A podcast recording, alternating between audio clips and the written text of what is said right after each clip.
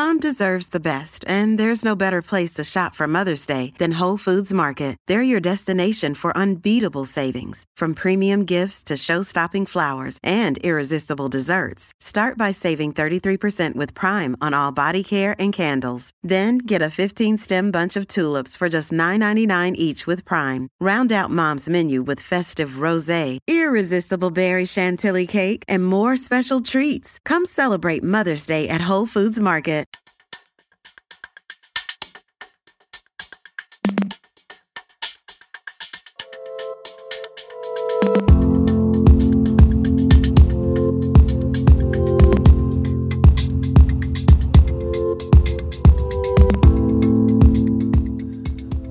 Welcome to Classical Ideas. This is Greg Soden.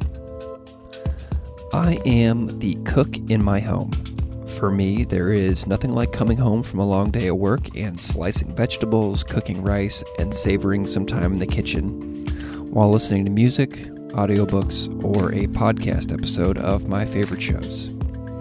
Recently, a new book arrived in the mail with plenty of delicious vegan recipes and fantastic stories from Japanese Buddhist Zen temples. That book is Just Enough, and it's by Gesshin Claire Greenwood, a Soto Zen priest and writer who spent several years cooking and practicing in Japanese monasteries.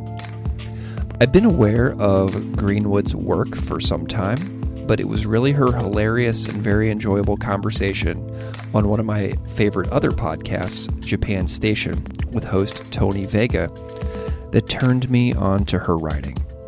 Since diving into her work, I've really enjoyed her wonderful blog entries on Medium.com, her first book, Bow First, Ask Questions Later, from Wisdom Publications, and her latest book, Just Enough Vegan Recipes and Stories from Japan's Buddhist Temples. In this conversation, we discuss monastic life and post monastic lifestyle changes, my adventures in cooking somewhat badly from the book's recipe for miso soup, how to find the right ingredients for Japanese cooking if you do not live in Japan, and also the monastic eating practice of oryoki. You can find Gesshin Claire Greenwood online at gesshin.net, on Patreon at patreon.com slash Gesshin, on Twitter at Gesshin Claire, and many essays on medium.com at Gesshin Claire. You can find her latest book, Just Enough, which is the topic of today's conversation from New World Library. It is a cookbook, so if you're at the bookstore in the section where books on Zen are found and you don't see it, check the cooking section also. You can find me on Twitter at classical underscore ideas or Patreon at patreon.com slash classical ideas podcast. Please give me a follow for updates about the show. This was a very fun conversation. I think it went on until 11 p.m. local time in the Eastern Standard Time where I live, so the vibe is a little different for me because I usually record episodes in the morning. Enjoy my excellent chat with Gesshin Claire Greenwood.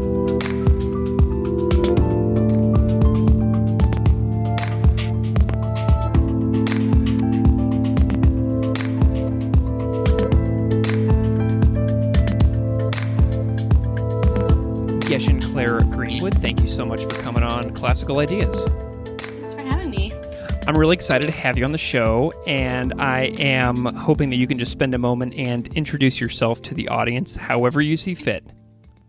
Okay. Um, well, I am a writer and Soto Zen priest. I wrote the book Bow First, Ask Questions Later, and I just published my second book, Just Enough, which is um, vegan recipes and stories from my time in Japan. And I'm also training to be a marriage and family therapist right now. How long have you been out of monastic living at this point? Yeah, um, I think it's been almost four years. So, or yeah, three years, something like that. So you left in like 2016. Yes. Okay, cool. Um, so monastic living and like you know Buddhist practice out in the world obviously are pretty, pretty different, I would imagine. Um, how would you describe your Buddhist practice post monastery? What are you up to now? Post monastery, I am definitely in my Stephen Batchelor phase, as I like to call it. Um, I guess for the listeners who don't know who he is, he's a um, famous uh, secular Buddhist writer who's kind of famous for throwing out a lot of traditional ideas in Buddhism, like karma and um, reincarnation and things like that. And um, so, and also, he actually had a kind of similar trajectory as me. He was a um, a Zen monk in Korea, and or he he in the Tibetan tradition and then trained in Korea, and then came out the other side like very secular. so I feel comforted to know that like this is a trajectory that happens um, by you know people who are um, have their head on their shoulders. Um, so yeah, and and I'm very um, I'm very much into um, kind of realistic and embodied um, spiritual practice. So, kind of the polar opposite of what I was doing in Japan. Well, you know, and Stephen Batchelor probably draws a lot of people to him and his books for that exact reason, wouldn't you think? Because it's so secular, or because he has that monastic basis? Well, you know, I think it's both probably because they know that he's taken it very seriously, kind of like as far as he could in one way, and then came out the other end. Yeah, yeah. I mean, maybe you're right. Like, I think that the conclusions he came to sort of only could have come about because of all of his investment in the tradition. Um, so I like to think that I'm similar. yeah. Do you have like a like a sitting group practice or anything that you're doing these days? I do not. Although I just, I mean, really, where I see my community right now is in my graduate school. So I'm studying to be a therapist, and it's at California Institute of Integral Studies, which is a really long tradition of kind of like East West dialogue um, and like engagement with spiritual traditions. So I'm really loving the community there. And I just got a job at the um, Institute of Buddhist Studies in Berkeley which nice. is a scenario. yeah yeah. So i look forward to like engaging with kind of the like academic slash practitioner overlap um, that's there. Um, but no I'm, I'm feeling very um, not wanting to be part of buddhist groups um, for better or for worse. And that's kind of a whole like that's what my therapy is about. So we don't have to go there. Gotcha you know, that's really interesting too, because like early in the book, you write about like how serious you were in your practice and how you felt like you were like alienating people around you in your monastery. And now you're not like that. Do you ever talk to like young, enthusiastic people about these experiences, about like just wanting to get it right? and you know coming out the other end of that and realizing that your seriousness was it took you to a different place than you expected yeah you know i um actually part of the reason I wanted to, I took this new job I'm doing, which is working with the chaplaincy program, is like I really empathize with kind of that struggle of, um, well, being a beginner, but then also like leaving monastic life and transitioning back into contemporary society and how hard that is. Um, I do get. I mean, I get. Yeah, I get a lot of people write to me and are kind of. A common question I get is like, well, I get the "I want to practice in Japan. What should I do?" question all the time. Oh yeah. so much that I like wrote a blog specifically about that, and um, you know, I tell people don't go. Um, I tell people, but if you have to go, to go, like, um, make sure you study Japanese first. Um, and then what else is there to say about that? Yeah, I get people writing to me, um, being like, "I hear you're not supposed to think when you meditate, and you're supposed to get rid of like love and desire." And that's a question I really empathize with too, because that was such a huge struggle for me, and that's like what I took so seriously was trying to get rid of desire, um, and you know, it's not possible. So I do engage with people about that and sort of but I, I try not to tell people like what to do. Um, although I will say that you know, in my experience, I could never get rid of desire, and the the Buddhist teachers I was around never got rid of their desire and their anger. So you need to figure out other ways of engaging with those negative emotions. Well, you know what's what's what's interesting about that is as I was reading your book, I saw that you had a chapter that like you where you kind of dis- dissect this desire and this inability to get rid of it, and it's like the the chapter on poison, I think, and bamboo, right? Mm-hmm. Yeah, Yeah. That, yeah, that was pretty cool. Um, I want to talk about the book really quick. So you have this brand new book, Just Enough: Vegan Recipes and Stories from Japan's Buddhist Temples, uh, out from my my buddies over at New World Library. Um, and I'm just curious if you can like tell me about how you got into food, got into cooking, because this is like part memoir, part cookbook, and it's just such a cool little thing. So how'd you get into like food and cooking in the first place? Yeah. Well, I my family is a a big oh shoot I just dropped some dishes. Um, my family is a big food family. Um, we're Italian, so you know we always ate um, dinner together, big meals growing up. So I think I have a natural association between food and love and you know connection. Um, and then when I came to Japan, the monastery where I was staying, the first one, um, for whatever reason, they would put the beginners in the kitchen, which is actually the like opposite of what you're supposed to do. It's supposed to be the most advanced practitioner is in charge of the kitchen. Mm. But I, as a like 23 year old American woman who spoke no Japanese and had no Zen practice experience, was put in charge of the kitchen, and it was like just a hot mess. Um, but uh, you know, it was something that I could directly engage with. You know, cooking is very practical. It's not esoteric at all. It's not mysterious. There's a product at the end.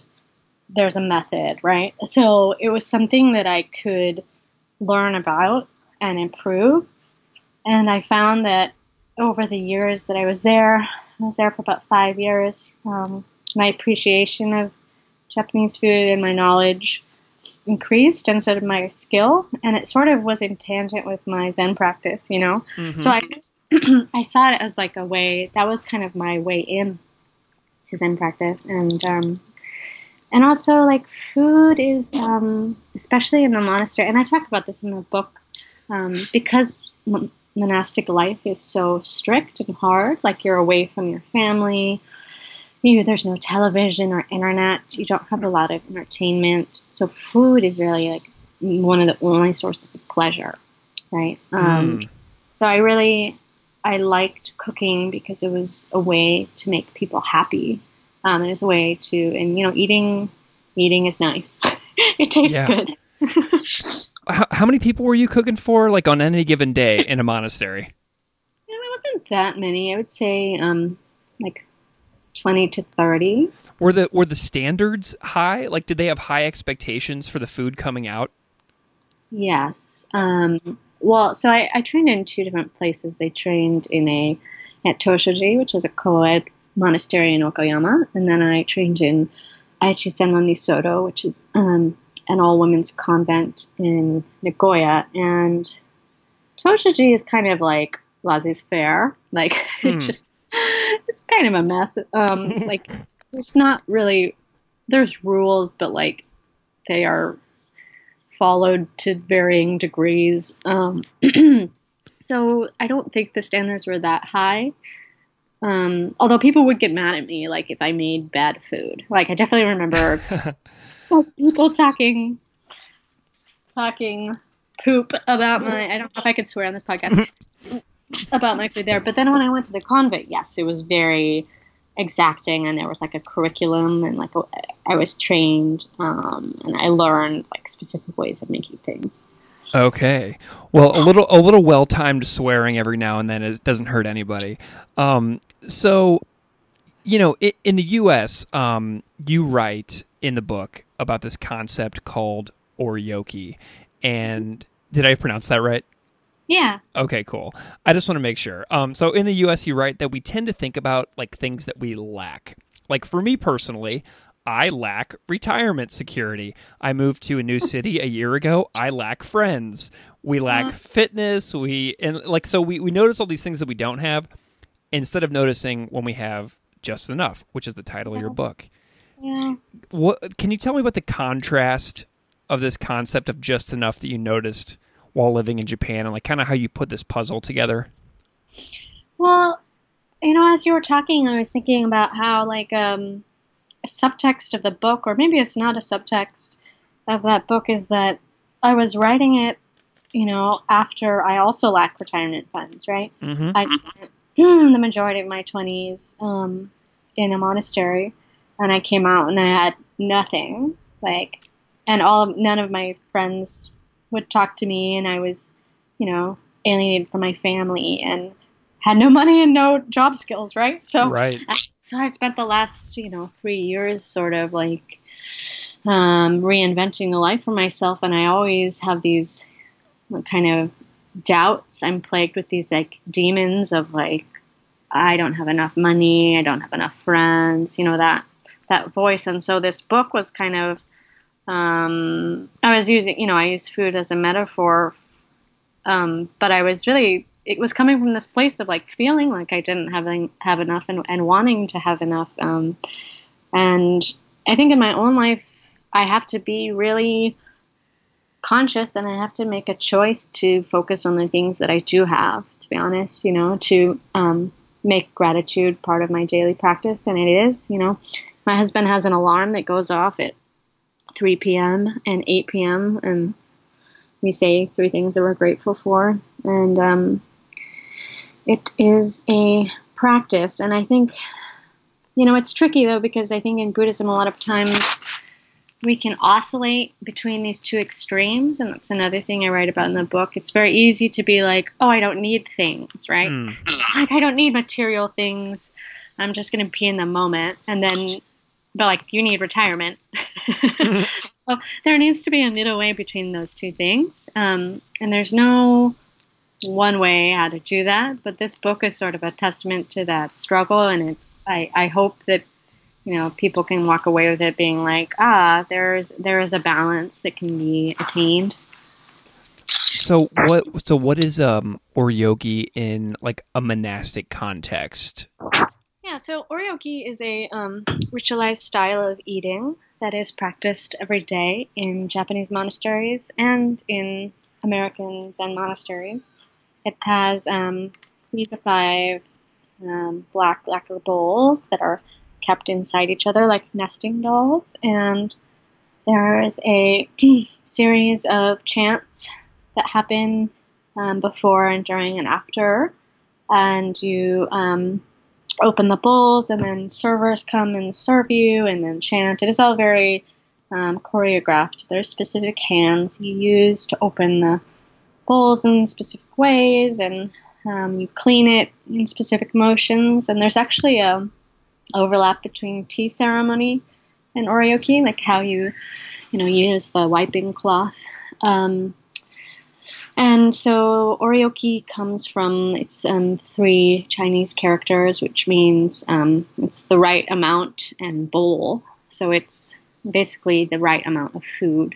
So this practice is meant to, um, well, you receive in your bowls the right amount of food because there's usually get um, a portion of rice, soup, and then um, like one to three little dishes of vegetables. Okay. Um, do you?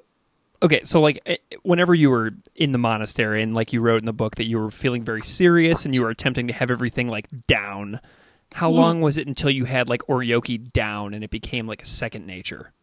That's a good question. I don't remember exact times, but I do remember that it's different for lay people and monks. So I learned one way because they have different bowls.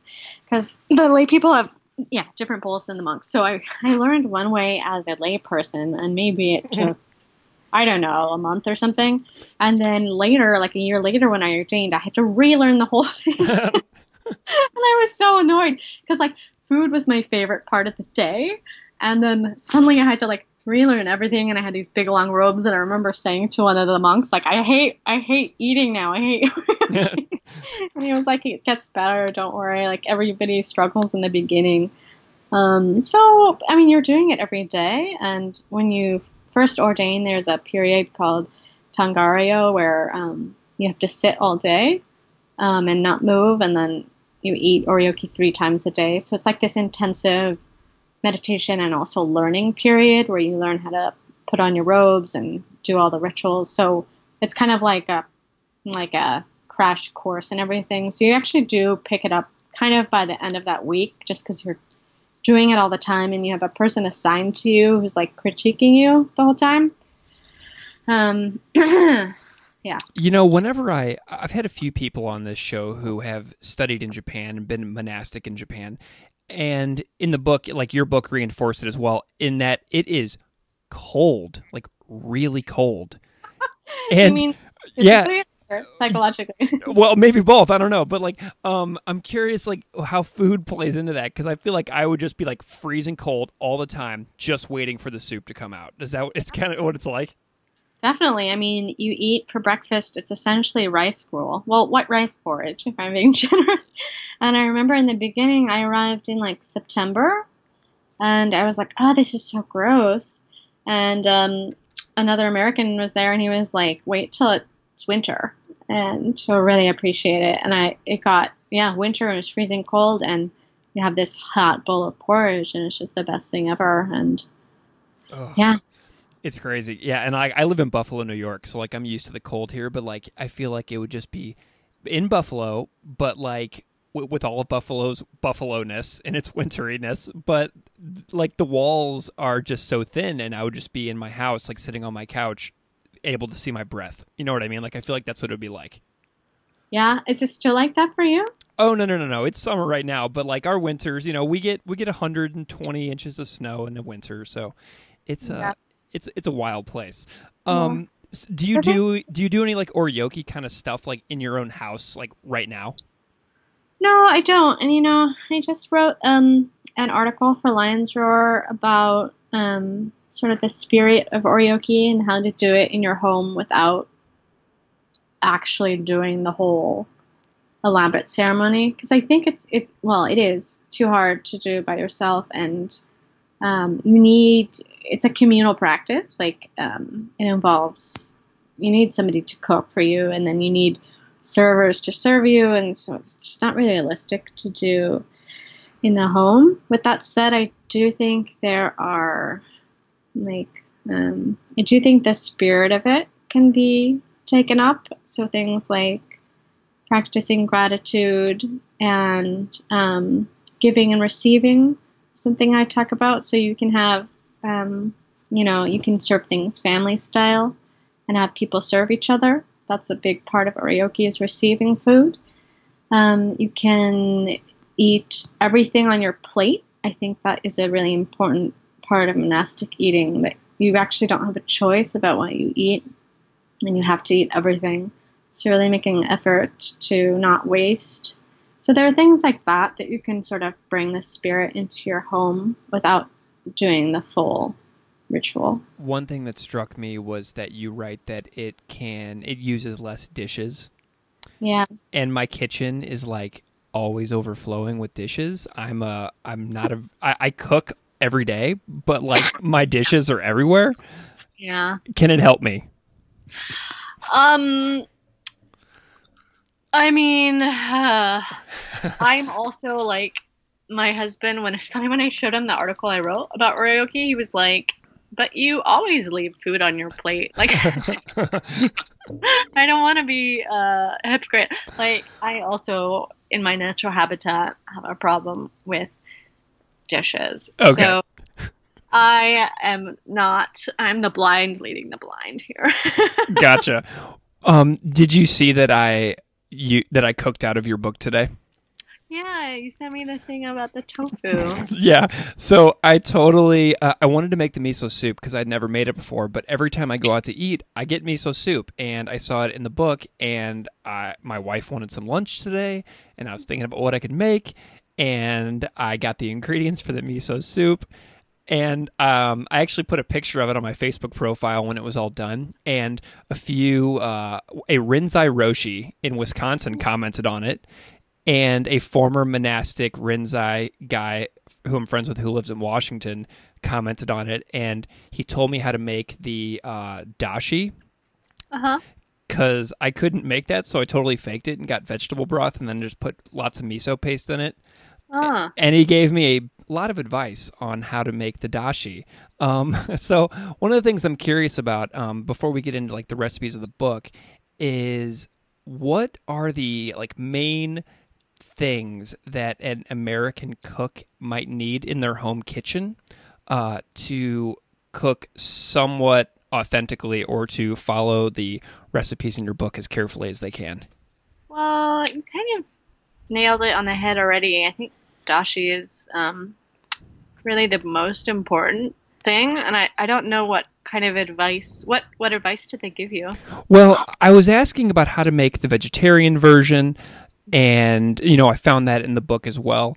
And so I read that, and then they kind of elaborated on it with uh, kombu and shiitake mushrooms, and let that soak for a couple hours. Well, I do have that in my book. You do, you sure do, yeah. And um, so basically, I went to the grocery store with the full intention of buying all of those things. Uh-huh. And I just failed because I couldn't find it in the store, and Oh, I no. feel I feel like that's something I might run into, like a challenge. Like so, Yeah.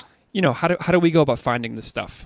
I think you can also buy powder. You know, like I, I say that um, you can buy kombu powder, which I think is probably a better bet. It's faster. Um, and I think I in my book I say like the thing to search in your you know Google. Let me just type it in. Uh, dashi moto if you search, yeah, if you search Dashimoto, D A S H I M O T O, Okay, Uh, essentially, yeah, dashi stock powder, and like I don't know, it's you can buy any of those. Um, nice. That I mean, people have people have strong opinions about things in powdered form. Um, so I'm not that explicit about it in the book, but when honestly, when I'm cooking for myself, I use that um, um, powder. Um, oh, hondashi is the other search term. Hon, H O N D A S H I, and you can find vegetarian versions of that. You can find um, kombu dashi powder and shiitake dashi powder, and that sort of takes out the guesswork. Um, and I think you can order that online too. Um, the other thing is, what will I say about making things easy for? I'm trying to think if there's any recipes that don't need. I mean, if you're going to, I was gonna just trying to think if there are any recipes that don't have dashi in it. There might be, but it's such a like crucial part. sure. Yeah. Well, you know, and what's interesting too is like this turned into like a thread on my personal Facebook page, and Yeah. one of my friends from the Buffalo Zen Center actually chimed in, and she's like, "You know, we have." Two markets that are within four miles of your house that sell all of this stuff, right? And she's like, you don't have to go to the mainstream grocery store every single time you want stuff. Uh huh. It's there. Yeah. I mean, a good a good Asian market is is great, and there are. I mean, I think now in you know globalized 21st century, pretty much every not every most major cities will have them. Like I wrote about, and maybe you even commented on this, like nice section on ramen. Mm. I found an outlet for the like fresh noodles in like Oklahoma. I can't remember where it is, but it was somewhere I, I did not expect to have it this being sold. But it's sold all over the country. It's not just like coastal cities anymore. Yeah. So Well, I think you- it's Yeah, Yeah. And, you, and you wrote about uh, Overland Park, Kansas, in the book as well, where you found fresh ramen, and like my my uncle lives there, you know. yeah. Um, so I want to talk some more about some of these recipes in the book because these are a lot of things, and I'm I'm gonna cook out of this book. Like this is something that I'm gonna do pretty regularly. I think this is like a new horizon for me as far as like home cooking goes. Um, and something in the in the introduction that struck me is the the person who wrote your introduction, um, Tamar Adler, says how she's going to go back to the Japanese cabbage pickles and the marinade fried eggplant recipes often. So I'm curious now that the book has been out for a bit, if you've had any feedback on like the recipes that people are going to often. Like, what are you getting really great feedback on from the book in the recipe section? Well, it's funny that you bring that up because, um, for the most part, people, and I'm actually kind of frustrated by this. People are often like, "I didn't even realize it was a cookbook," because because I was so enthralled with the narrative, which is like a lovely compliment, sort of. But um, I, I did another interview recently where I was like, I really hope people actually cook from it because I spent a lot of time mm-hmm. on the recipes and it's actually a cookbook. Um, so I don't know. I don't know what people are making. You're the first to talk to, honestly, who's made something. Well, You know, like I really wanted to actually cook out of it before I talked to you, and I know that I cheated, and I totally like am gonna like learn my lesson and makes and make it better in the future. But I was like, before I talk to Gesshin Claire Greenwood, I have to cook out of the book so that I can talk about it. that makes me really happy. Okay. That's good. Um, okay, great. So listeners out there, figure out which recipes you're loving and Yeah. let us know. Um, just buy, buy the powder. Buy the powder. Yeah, for real. Um, and now that I know that I can get it easily, I'm gonna not cheat. Um, okay, so another thing that really struck me in the book and surprised me is how often you mention pickles. ah, Ah, tell me more about pickles in Japan because I was this took me by surprise. uh, pickles are a big deal. Um, I don't know what else to say about pickles. Um, I think uh, because I don't know. I think it probably came from like being winter and people pickling vegetables to have stuff to eat in the winter. Um, but pickles are yeah a part of every Japanese meal. There'll be some kind of pickle, whether it's pickled daikon or cucumber or um, burdock root or really any any pickle. And it's also used in the oryoki practice. It's used to clean out the bowls because there's antiseptic properties allegedly in the fermented pickle. Um, what surprised you about the pickle? Well, part? just just how often it was in the book because like I didn't know that that was an essential and crucial part of Japanese cooking. Is it like a a mainstay in like home kitchens across the country or is it like a monastic thing? no, it's everywhere. I mean, okay. it's in restaurants too. I think I think you I'm trying to remember restaurant meal. I'm pretty sure you will get a pickle somewhere. Okay. Maybe there's restaurants where you won't, but I mean cuz a lot of the thing about a Japanese meal is that you know, it's like the rice is the center, right? But rice doesn't have flavor. So basically all of the other components of the meal are kind of used to like bounce off of the rice and like so that it's very high in the salt right Mhm. so like soup or pickles they're very very salty and it's because you're eating plain rice like um they don't put soy sauce on rice they have plain rice and then they get the saltiness from the pickle or from the soup um so that's kind of why they, they're pickles Excellent. Okay. Well, I also have to tell you that I learned something about my own cooking from reading your book. Um, every time I cook, it seems like I, I get so excited about a new recipe that I find, and I'm so into it, and I'm shopping, and I'm getting my list, and then I bring it home and I cook it, and I follow the recipe to the T, and it just comes out so bland and boring. And it's because of salt, isn't it? Mm, salt, yeah, salt is really important. I think that I tried to sort of hammer that home at various points in the in the book, and um, you know, now that I I don't use any garlic in the recipes there because traditional temple cooking, um, you're not allowed to use actually onions, even though I use onions in the book, onions and garlic and some other things because they thought it um, incited the passions. They thought it made Ooh. you more lustful. Yeah.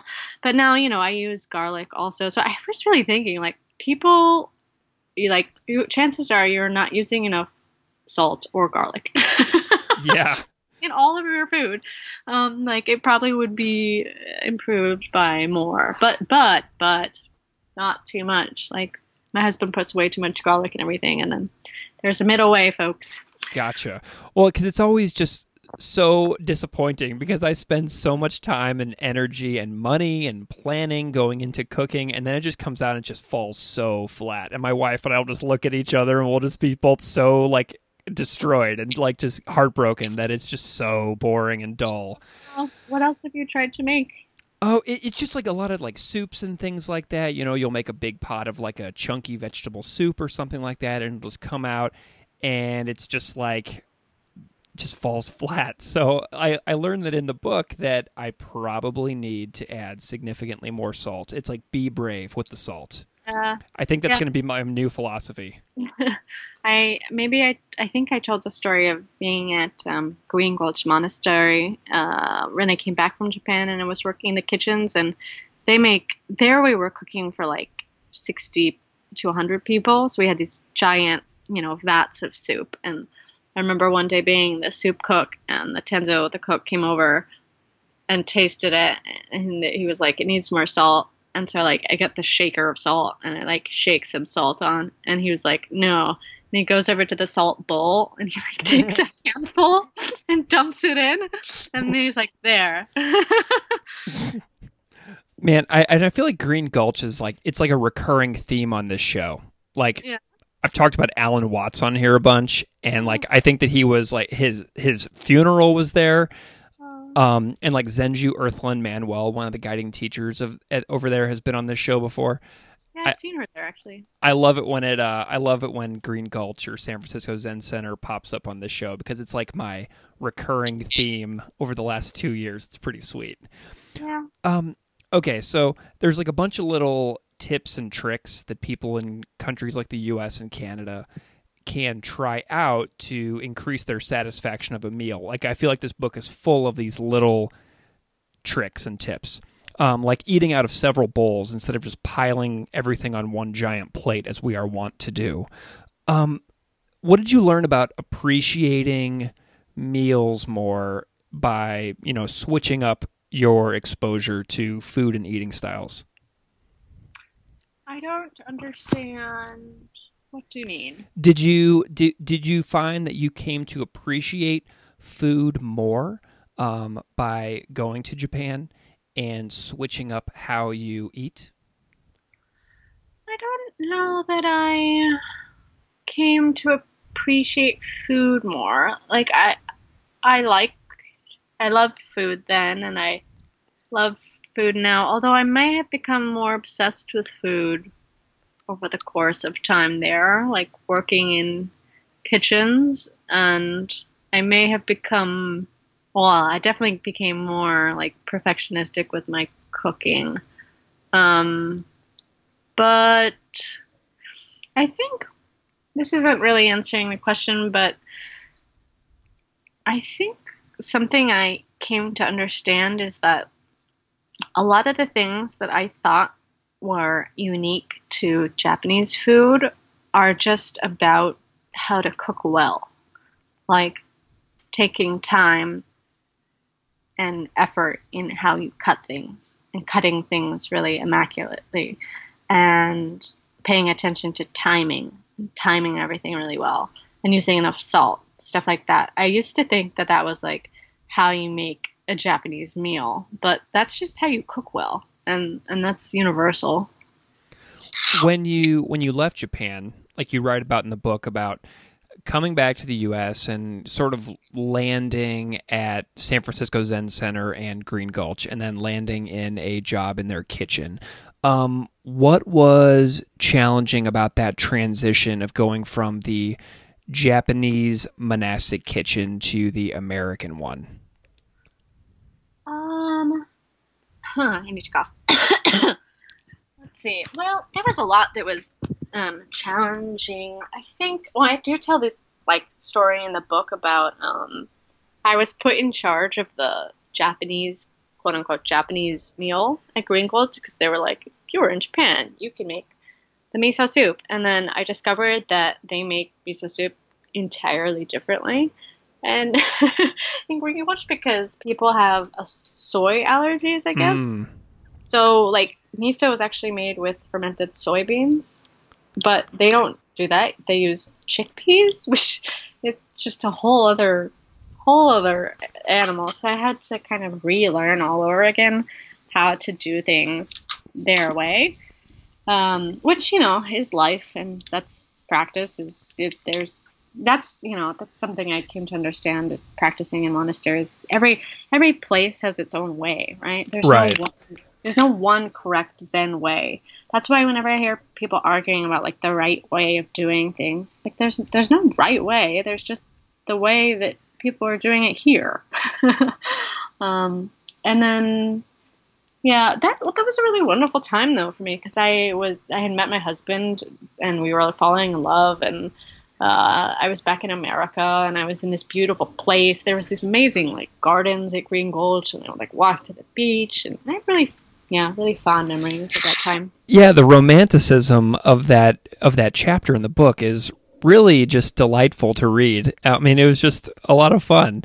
Um, so, you know, after you get out of all these experiences, the um, the Japanese monastery, the American monastic life, and you know, you sort of go off to grad school. And something that I found interesting was that it seemed like going from the monastic and the heavy practice aspect into like the scholarly aspect and the academic study of Buddhism, that seems in the book it resonates to me as like being sort of like dissatisfying. Um, did you find did you find that that experience was you know that dis, this that dissatisfaction between going from that Buddhist practice to like the academic environment? Yeah, definitely, and I think that maybe a lot of practitioners share that sentiment with me. Um, you know, I, I, fully intended when I so I, I have a master's in East Asian Studies, um, and when I did that program, I was fully intending to you know do a PhD and like take it all the way. Um, but I very quickly realized that that wasn't what I wanted to do because you know I'm actually not interested in Japan. and I'm actually not interested in Buddhism. Those are just heuristics for um, what I'm actually interested in, which is how to be happy, how how to be a good human being, right? So um, I think these labels like Japan and Buddhism and Zen got sort of attached onto that because that was the method I was using. But at its core, that's I'm I'm really just interested in, in being a, a human being and. Um, and, and also like academic practice is yeah like you said it's very very heady and it's oftentimes it's more about the history of Buddhism, or it is. It's simply just the history of Buddhism. So it includes um, political history, economic history. Um, it's very there's lots of like Marxist analysis, which sort of distill. I had I struggled in grad school because a lot of the things I was reading was like distilling religion down to just purely material things mm. and material factors, and I like I think that is one way of looking at it. Like um, I think probably the biggest thing I like learned or discovered in grad school is that um, that I often tell people now is like there's no such thing as Buddhism. People people talk about Buddhism like what does Buddhism say about abortion? Like magazine contacted me to ask me what Buddhism says about abortion, and I was like Buddhism doesn't say anything because Buddhism is people. Buddhism is a collection of people. There's no such thing as Buddhism. There are texts and there's canons, but they were written by people. So it's just a series of people over time, right? So I think that was a really good takeaway for me. But I think, yeah, it just wasn't for me to, to be in that really like dry, um, materialist view all the time. I need more heart. I need more like heart connection to my work. Yeah, well, and you know, like something else that rings out is when you, I feel like when you learn that, it, like the impression that I get is that when you learned that, um, you got really involved in like citizenship. Um, and you kind of write about that where you were talking about listening to the head of a large Tibetan denomination. And he said, forget about being a good Buddhist, be a good neighbor and a good citizen instead. Like, does that res- did that resonate with you a lot? Well, yeah, I actually, I mean, I heard that that was when I was in college and I, I studied abroad in, in Bodh Gaya, where the Buddha was enlightened, and we had the chance to meet the Karmapa, and he was the one who said that somebody, he, he's funny, he was our age, and like, he was so grumpy.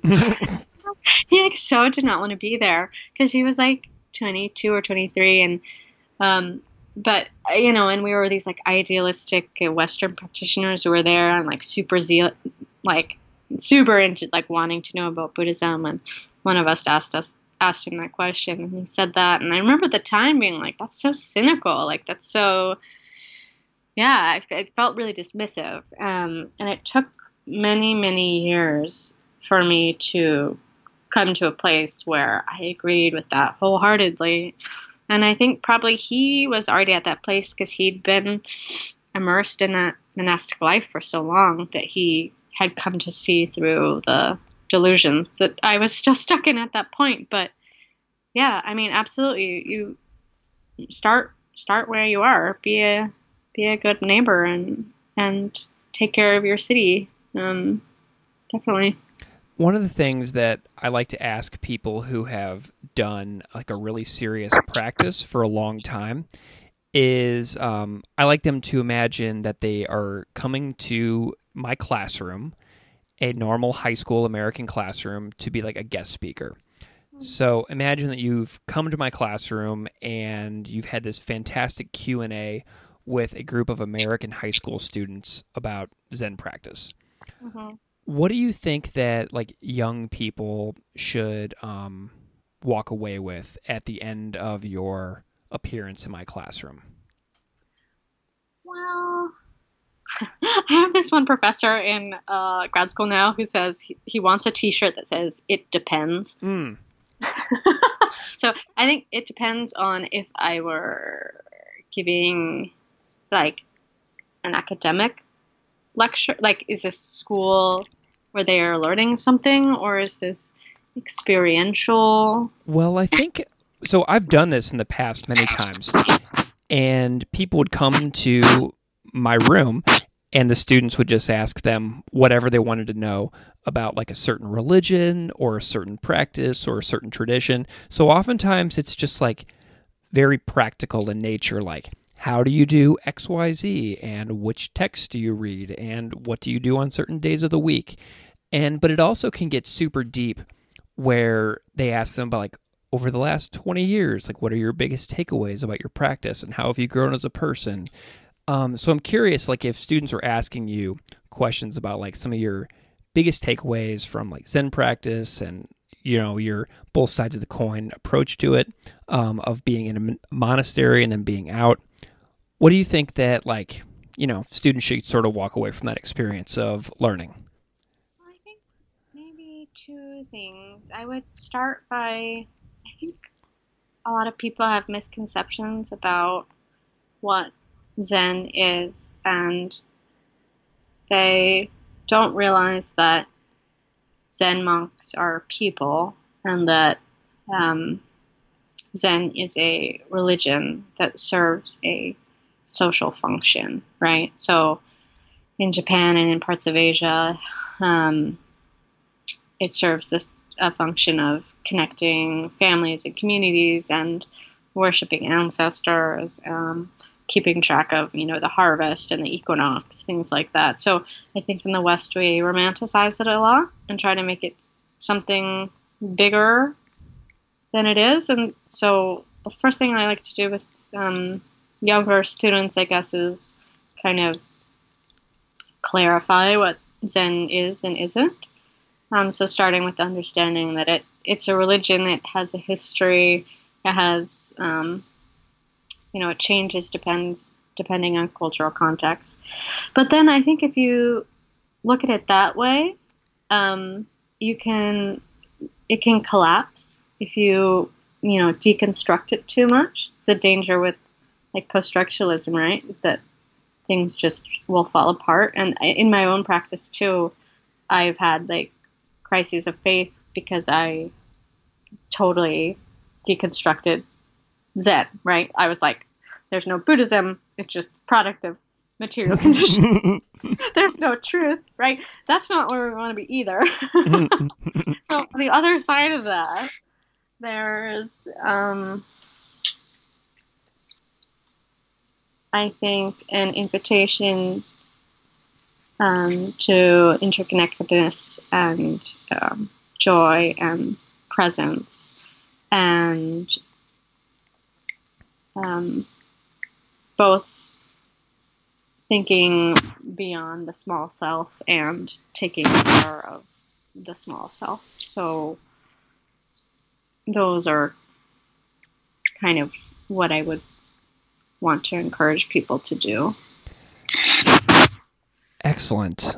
Well, Gesshin Claire Greenwood, I am super grateful to you for taking some time out of your Sunday to talk to me for the Classical Ideas podcast, talking about your new book, Just Enough, which is really great. I have been reading it and loving it.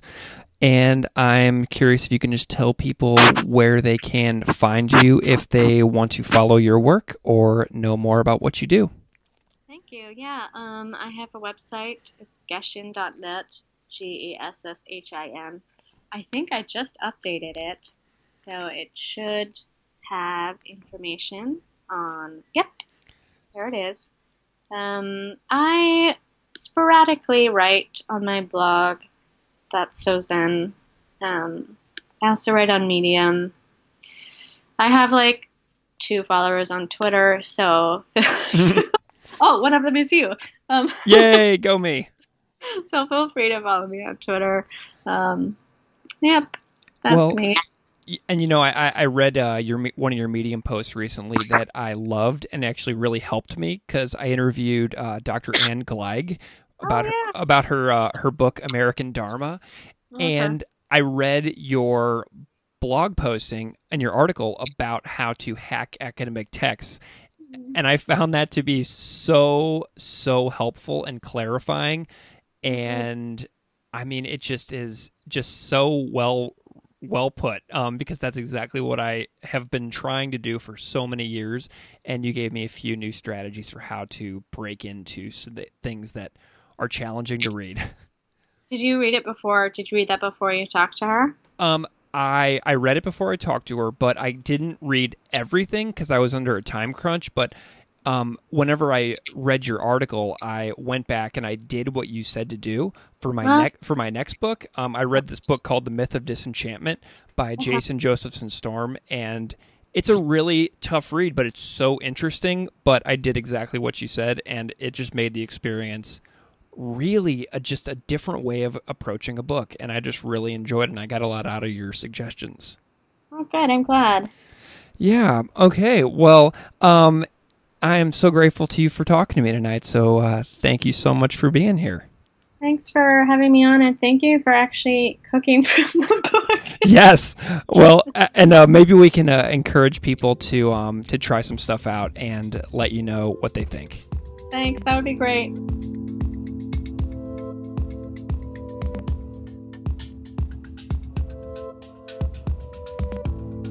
Classical Ideas is produced by me, Greg Soden. Music on Classical Ideas is composed and performed by Derek Strybeck. You can find his music at www.wearewarmmusic.com. If you like this show, please rate it on iTunes, Stitcher, or wherever you get your podcasts. You can email me at classicalideas at outlook.com or find me on Patreon at patreon.com slash classical ideas podcast. Thanks so much for listening.